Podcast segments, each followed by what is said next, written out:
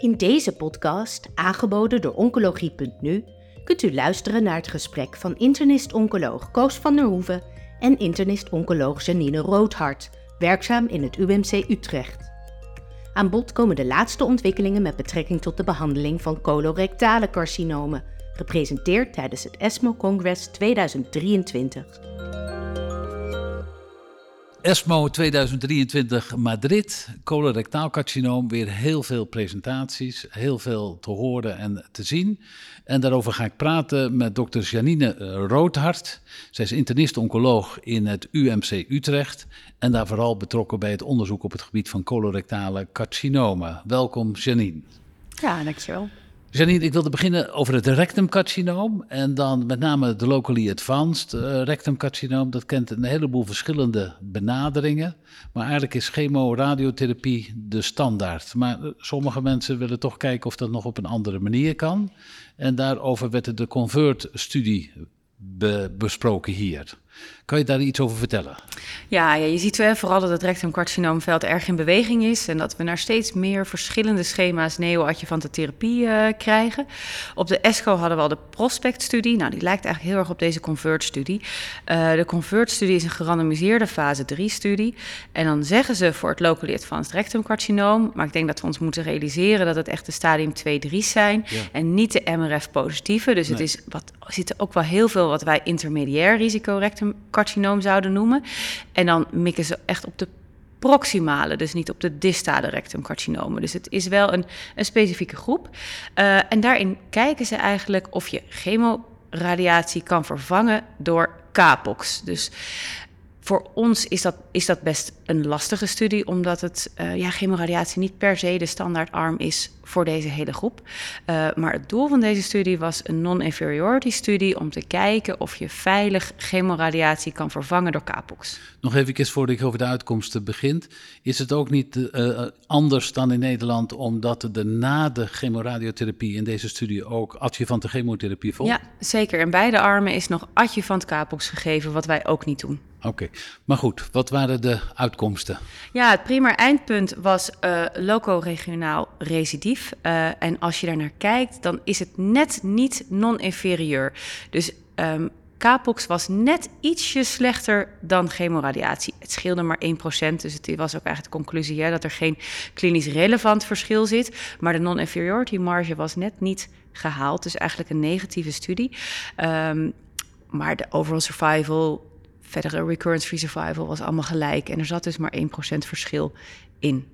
Bij de presentatie kwam een klein beetje naar voren dat je dan die, die chemotherapie voor de operatie zou kunnen vervangen door chemoradiotherapie voor die patiënten bij wie radiotherapie misschien om wat voor reden dan ook minder gewenst is. Ja, hè, dus het, het, laat eigenlijk zien dat er een beetje voor het, het lager risico rectumcarcinoom, dus het intermediair en de, de beperkte hoogrisico rectumcarcinomen proximaal, dat er een groep is waarbij je chemoradiatie zou kunnen vervangen door Capox. Um, ja, de vraag is natuurlijk wat minder tox geeft. Hè. Ze doen het omdat ze heel erg benadrukken dat die chemoradiatie zo toxisch is en dat je geen radiotherapie vanwege lange termijn toxiciteit zou willen geven. Ja, oxaliplatin heeft dat natuurlijk ook. Ja. En heel veel van deze patiënten zouden bij ons 5 keer 5 radiotherapie krijgen, wat denk ik een veel minder toxisch schema is dan deze neo-adjuvante Geen adjuvante chemotherapie. En geen adjuvante chemotherapie. Dus waarschijnlijk heeft dit in Nederland geen consequenties. Nee. Dan ga ik naar de gemetastaseerde setting. En daar hebben we eigenlijk de afgelopen tijd bepaald dat volvoxierie, trippeltherapie, eigenlijk de, de, de eerste keuze is bij het gemetastaseerde colorectale carcinoom als patiënten dat kunnen verdragen. En de vraag is een klein beetje bij patiënten die levermetastase hebben en wild type zijn voor ras, of het dan uitmaakt of je daar de cetuximab aan toevoegt of niet. Ja, er zijn uh, drie studies over uh, gepresenteerd op deze ESMO. Uh, en we hadden ook al de Triplete-studie hierover, ehm, die eerder gepresenteerd is en ook gepubliceerd is. En al de, deze vier studies kijken er eigenlijk naar, als je triplet chemo geeft, heeft het dan nog zin om EGFR-remming in plaats van bevacizumab te geven? En ja. ja. het korte antwoord is eigenlijk dat dat geen zin heeft. Dat eigenlijk op alle eindpunten volvoxiri bevacizumab het net zo goed doet als volvoxiri EGFR. En dat is zo voor response rate, voor PFS en voor OS, uh, dat er eigenlijk geen verschil zit. Ja, Dan ga ik toch een klein beetje focussen op wel een belangrijke studie vanuit Nederland, de CARDO-5-studie. wat is nou de beste behandeling voor patiënten met irresectabele levermetastase? Ervan uitgaande dat die alle behandelingen kunnen ondergaan. Het is best wel een moeilijke studie, maar naar de resultaten is uitgezien. Kan je nog iets vertellen over de opzet van de studie in eerste ja, en de Cairo-5-studie is belangrijk dat het gaat om patiënten met alleen maar levermetastase en dat dat door een centraal beoordeeld leverpanel niet primair resectabel was. Dus we hebben het inderdaad over de primair niet resectabele levermetastase, maar wel liver-only. Um, de studie splitst zich eigenlijk in twee delen. Je hebt aan de ene kant de linkszijdige ras-BRAF wildtypes, waarbij gekeken is doublet bevacizumab versus doublet anti-EGFR. Welke chemobackbone was naar keuze? Mocht een oxaliplatin of een irinotecan doublet zijn. Overwegend is het in Nederland een oxaliplatin doublet geworden. Ja. Uh, aan de andere kant hadden we dan de rechtszijdige tumoren of een RAS- of BRAF-mutatie, die dan gerandomiseerd zijn tussen triple chemotherapie met bevacizumab, dus volvoxiri-beva, versus een doublet naar keuze bevacizumab. Ja. Ja. Primair eindpunt was PFS. die data hadden we natuurlijk al gezien. En uh, daarin zie je dat de Volvox-serie B een PFS-voordeel geeft ten opzichte van de doublet beva. En daar zag je al dat er geen verschil was in PFS tussen EGFR of bevacizumab bij de linkzijdige wildtypes. Nou, we wilden natuurlijk inderdaad heel graag de overall survival data en die waren er zien. Nu. En die waren er nu. En niet het primair eindpunt van de studie, uh, maar wel denk ik hele belangrijke data. Ja, en denk heel interessant dat er geen verschil was ehm, in overall survival en beide armen niet. Dus de triple BEVA versus doublet BEVA dezelfde OS en de doublet BEVA versus doublet EGFR ook een gelijke overall survival. Ja, er was nog een belangrijk iets wat onderzocht is. Of het uitmaakt of je de primaire tumor in situ laat of niet. Ja, in Cairo 5 is het zo dat je in principe... Het waren bijna alleen maar eh, synchroon gemetastaseerde patiënten. Dus inderdaad, ze hadden bijna allemaal een primaire tumor nog in situ. Um, er is overwegend gekozen voor een liver first approach. Dus de patiënten die dan geopereerd konden worden... eerst de lever opereren, dan nog de resterende chemotherapie afmaken... tot totaal 12 cycli. En daarna is bij iedereen die dan nog geen ziekte terug had... de primaire tumor ook verwijderd. Ja, ja. En je zag dat bij die patiënten bij wie de primaire tumor ook verwijderd is, dat die het beter deden in OS.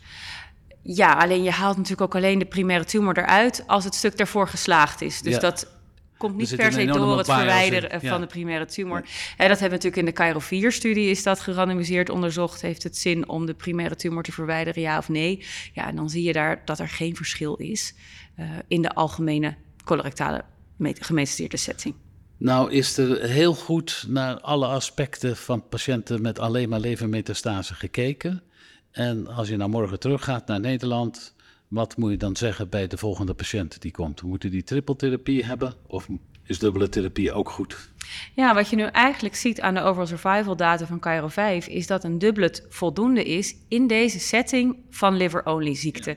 en dat per se een diepere respons of nog meer respons halen in deze situatie, waarbij je ook hè, meer dan de helft kreeg chirurgie.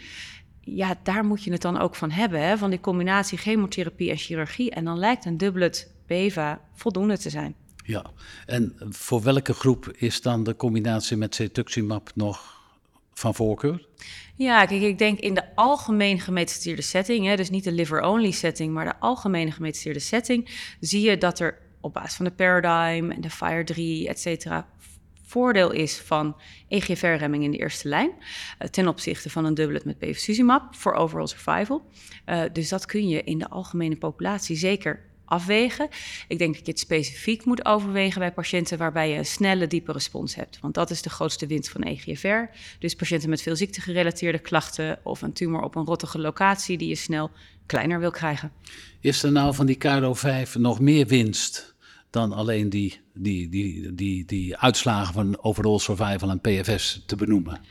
Ja, ik denk dat de grootste winst hem zit in uh, het centraal beoordelen van de resectabiliteit van de levermetastase. Dat is upfront heel goed gedaan, maar ook herhaaldelijk tijdens de studie. En dat je toch ziet dat je bij meer dan de helft van de patiënten die initieel irresectabel waren, toch een resectie kan bereiken. En dat je daar dus eigenlijk ook naar moet streven. Dat is natuurlijk niet gerandomiseerd. Ja, bij iedereen die resectie kon krijgen, is een resectie gedaan. Wat je wel ziet, is dat er een enorm overall survival verschil zit tussen de groep die een resectie bereikte en de groep die dat niet had.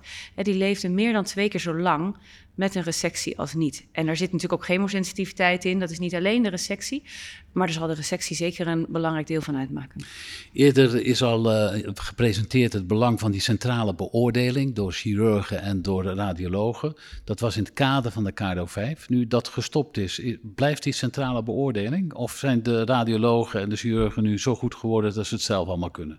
Nou, een deel van de studie heeft natuurlijk training opgeleverd, inderdaad. Training van alle, alle levercentra, van de radiologen, de chirurgen, eigenlijk het hele multidisciplinaire panel. Ja. Uh, dus dat is denk ik een blijvende winst in Nederland van de KL5. Um, ehm, er is niet nu nog het leverpanel in stand gehouden dat je daar iets kan voorleggen. Maar ik denk wel dat het veel duidelijker geworden is wat de grote levercentra zijn en hoe je daar moet beoordelen. Ja, zou misschien nog wel interessant zijn om het nog eens een keer te bekijken of er nou verschillen opgetreden ja, zijn. Zeker. Ik ga met je overstappen naar immunotherapie bij die patiënten die een MSI, uh, eh, met de MSI gerelateerd gemetastaseerd colorectaal carcinoom hebben.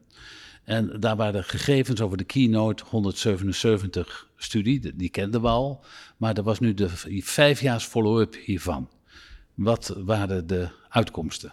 Ja, de Keynote 177 is eigenlijk de eerste gerandomiseerde fase 3 in eerste lijn voor het MSI coloncarcinoom. randomisatie eerste lijn pembrolizumab versus investigator's choice chemotherapie met uh, bevacizumab overwegend. Uh, belangrijk om je te realiseren is dat er een optionele crossover al in de studie zat. Hè? Primair eindpunt was PFS. Hier laten we de overall survival zien, inderdaad de updated vijf jaar. Um, ja, en die is ten gunste van eerste lijn Pembro. Dus ik denk dat dat heel mooi is, dat ondanks de 60% crossover die in feite gezien is, dat het nog steeds survival winst geeft om het upfront te geven. En 55% vijfjaarsoverleving in de Pembro-arm, 44% in de chemo-arm. Dus dat is toch nog best een behoorlijk uh, verschil. 11 op de 100 patiënten die dan en na vijf jaar nog in leven zijn, meer. Ja. Dat is wel een hele hoop. Ja, en dat ondanks de crossover. Dus dat is, een, dat is een hele hoop. Dus dat pleit denk ik voor wat we in Nederland al doen. Standaard eerste lijn immuuntherapie voor MSI-tumoren. Ja, is dat nu de standaard? Ja, dat is echt wel de standaard. Dus als, als mensen dat niet krijgen, dan gaat het dan... Nee, er zijn echt wel heel weinig redenen waarom je dat niet zou moeten doen. Nou, net als bij een heleboel andere ziektes gaat de een succesvolle behandeling van gemetastaseerde setting over naar pre-operatief. En vorig jaar bij de ESMO hadden we een presentatie van Merian Salabi uit het NKI over uh, eh, IPI en NIVO. Korte behandeling bij patiënten die een MSI colorectaal carcinoom hadden. En nu werd eigenlijk een presentatie gegeven vanuit dezelfde groep, met hetzelfde type patiënten, maar met NIVO en Relatinap. De Relatinap in plaats van de ipilimumab. Waarom hebben ze dat gedaan? Ja, de niche 2 resultaten waren natuurlijk qua effectiviteit al zo mooi. Ja, die kun je eigenlijk bijna niet verbeteren. Hè? Dus het is meer een um, ander middel. Hè? Dus uh, relatlimab, een LACT3-inhibitor, wat een beetje lijkt op een CTLA-4-remmer. Het is ook een checkpoint-remmer die de T-cellen extra moet activeren. Het is een veel nieuwer middel, um, waarvan gezegd wordt dat het een wat gunstiger bijwerkingen profiel heeft. Dus dat je misschien toxiciteit zou kunnen besparen met behoud van effectiviteit. Dat is in algemene zin de rationale van deze doublet ten opzichte van de IP-niveau-doublet. Ja, ja. nou, dat is geprobeerd en uh, waren de resultaten net zo goed? Ja, die waren net zo goed, zo niet misschien nog een klein beetje beter, maar het is nog maar een kleine groep. Hè. Waren nog maar 19 patiënten, dus het eerste deel van de fase 2 is nu gepresenteerd. Ja, alle patiënten hadden een pathologische respons. 79% had een complete pathologische respons. Dus dat is net een beetje beter dan de niche 2, maar het zal met deze aantallen waarschijnlijk dezelfde orde van grootte zijn. Dus ja, fantastische responsen. Jullie proberen, of er wordt geprobeerd, om alle patiënten die in Nederland dit hebben, daarvoor in aanmerking te laten komen. Ja, nou de vraag is denk ik een beetje of dat moet. Ik denk dat we daar moeten beginnen. Hè. Moeten alle stadium 2, 3 MSI-patiënten inderdaad neoadjuvant immuuntherapie krijgen? Zeker bij de stadium 2's weet je dat 80% ook al geneest met chirurgie alleen. Um, wat ze toch al zagen bij deze 19 patiënten is dat 21% had blijvende hormoonuitval, vooral hypofyseuitval. Dat is toch best veel, hè? 1 op de 5 die levenslang hormoonsuppletie nodig heeft, waarvan je weet dat ja, 4 van de 5 zou al genezen zijn met alleen een operatie. Dus ik denk wel dat het nog vraagt om kijken wie heeft er nou immuuntherapie nodig. Kijk, dat het heel goed werkt, dat is denk ik duidelijk. Maar ik denk niet dat iedere patiënt het nodig heeft. Nee, die orgaanpreservatie, dat is natuurlijk ook een, een belangrijk doel. Bij een rectumcarcinoom is dat wat makkelijker om dat te objectiveren. Hoe zie je dat voor je bij het coloncarcinoom? Ja, dat is bij colon natuurlijk best wel heel lastig. En uh, de winst is bij rectum ook veel groter. Hè? Dus voor rectumcarcinoom gebeurt het nu ook. We hebben ook een studie met neoadjuvant immuuntherapie die dan richt op orgaansparen. Ja. Um, de Azure 1-studie is dat. Uh, voor colon komt er ook een gerandomiseerde studie voor het MSI, de Azure 2, die eigenlijk gaat kijken naar wat is nou de winst echt op overall survival. Ja. Ik denk dat we daar bij colon toch vooral voor moeten doen. Um, orgaanpreservatie bij het coloncarcinoom ja, zal lastiger te beoordelen zijn. De klieren krijg heeft je niet goed. iets minder consequenties. En het heeft dan ook minder. Uh, precies. Patiënten hebben daar relatief wat minder aan. Stap ik over naar de immuuntherapie bij het uh, uh, microsatelliet stabiele gemetastaseerde colorectale carcinoom. Eigenlijk zeggen we daarvan dat is niet werkzaam, maar er worden toch pogingen gedaan om die koude tumoren weer warm te krijgen, gevoelig voor de immunotherapie. De capability-studie heeft daar iets over verteld. Wat kan je daarover vertellen? Ja, ik denk dat er is best een hele rij inderdaad studies al geweest om MSS-tumoren te proberen gevoelig te krijgen. Want die fantastische resultaten bij het MSI willen we natuurlijk ook graag bij MSS. Je ziet wel steeds dat het lastig is. En dit is gewoon inderdaad weer een andere poging met op zich een hele mooie studie. Um, combinatie van een PD-1-remmer, dus zoals we bij het MSI ook al geven, met een HDAC-inhibitor, wat wat doet op de epigenetica, en dan bevacizumab voor nog een extra immuunmodulerend effect. Uh, fase 2-studie, nog geen grote studie. Maar dan zie je dat inderdaad die trippelgroep, ook met, met de bevacizumab erbij, dat er echt wel mooie responsen gezien werd. Hè, ja. Zo'n 44 procent, PFS van ruim zeven maanden. Dus uh, dat is in de laatste lijn setting voor een MSS-tumor met immuuntherapie best heel veel belovend. Ja, terecht eh, besteden de discussiënt ook wel veel aandacht aan de andere fase 2 die we de afgelopen jaren wel hebben gezien met immuuntherapie bij het MSS, waarbij de fase 2 best heel veelbelovend was en de fase 3 negatief. Um, hier komt ook een fase 3-studie van, dus ik ben heel benieuwd of deze ja, triple combi dan wel blijft staan. Gaat dat ook in Nederland lopen? Ik heb nog niet, het is echt een Aziatische studie geweest, deze fase 2, met ook een Aziatische, Aziatische middelen. Uh, dus ik, ik weet niet of die uh, Azië gaat verlaten en of die onze kant op gaat komen. Stap ik over naar de KRAS-mutatie. Veel voorkomend bij het coloncarcinoom. En daar zijn specifieke remmers voor. Voor KRAS G12C is er een remmer die heet sotorasib. En daar waren resultaten van, van de code Break 300 fase 2 studie. Allereerst, hoe, hoeveel procent van de patiënten met een coloncarcinoom hebben nou die specifieke KRAS G12C mutatie? Ja, het is bij coloncarcinoom best een zeldzame KRAS-mutatie. Het is ongeveer 3% uh, die het heeft. Dus we mikken echt op een hele kleine groep. Maar inderdaad, waar nu wel hele mooie specifieke remmers zijn. En uh, is eigenlijk de eerste. Uh, dus ook waar de eerste fase 1 en fase 2 mee gedaan zijn. Uh, degene die voor longkanker al geregistreerd is. Ja. Um, en nu ook de eerste die met een gerandomiseerde fase 3-studie komt in de laatste lijn. Vertel de uitslagen ja. maar. Ja, dus het is een gerandomiseerde fase 3, maar echt een kleine fase 3. Uh, waarbij je ziet dat het primair eindpunt uh, PFS, daar was de studie positief op. Uh, er is gerandomiseerd tussen standaard doos sotorasib met panitumumab versus een reduced dose sotorasib panitumumab versus standaard laatste lijn TAS 102 dan wel regorafenib. Um, wat je ziet is dat de PFS significant langer is in de groep met de standaard doos sotorasib, 5,6 maanden versus maar 2,2 maanden bij de trifluoridine tipiracil dan wel regorafenib arm. Uh, hazard rate van 0,49, dus dat is op zich een heel mooi verschil. Uh, maar dat is wel echt nog maar de PFS. Yeah. De OS-data zijn nog immatuur, is nog moeilijk wat van te zeggen. Um, de follow-up is nu acht maanden, dan op dat moment is de mediaan nog niet bereikt. Ja. Dus op zich zie je een goede overleving, maar dat gold wel voor beide armen, dat die nog niet bereikt was. Um, hazard rate van deze immature OS was 0,77 ten gunste van de standaarddoos sotorasib panitumumab arm. Dus wie weet zit er inderdaad OS-winst in. Maar ja, dat is wel wat we zullen moeten gaan zien in deze laatste lijn. Ja, dus wel een klein beetje hoopvol dat er iets is. Maar van vijf maanden PFS, ja, daar worden de mensen nog niet echt eh, gelukkig. nee, het is nog steeds echt natuurlijk maar kort. Um, wat je wel ziet, is dat He, je ziet goede responsen, je ziet dat deze middelen effectiviteit hebben voor deze doelgroep. En waar ze veel meer op in gaan zetten nu, is het naar voren halen. er komen gerandomiseerde fase 3 studies in tweede lijn en ook in eerste lijn in combinatie met chemotherapie, om te kijken wat het eerder in de ziekte kan betekenen. Wordt vervolgd. Het anuscarcinoom kan goed behandeld worden, vaak genezen worden met chemoradiotherapie. Maar als de metastasen ontstaan, dan is de uitkomst vaak slecht. Immunotherapie is geprobeerd, maar daar zijn de uitkomsten tot nu toe ook niet optimaal van geweest.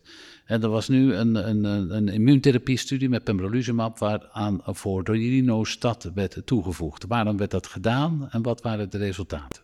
Ja, er is inderdaad voor de anuscarcinoom best wel eh, iets bewijs dat ze immunogene tumoren zijn. Hè, zeker omdat ze vaak HPV geassocieerd. En dat ze zouden moeten kunnen reageren op immuuntherapie. Ja, die responsen zijn wel veel minder dan we bij andere uh, tumortypes zien. Zeker als je het vergelijkt met MSI-coloncarcinoom. Dus er wordt geprobeerd om dat te verbeteren. In dit geval met Vorinostat, dus ook weer zo'n HDAC-inhibitor. Uh, um, nou, het is, niet een, het is een single-arm studie, dus we weten niet hoeveel beter het is dan met Pembro alleen.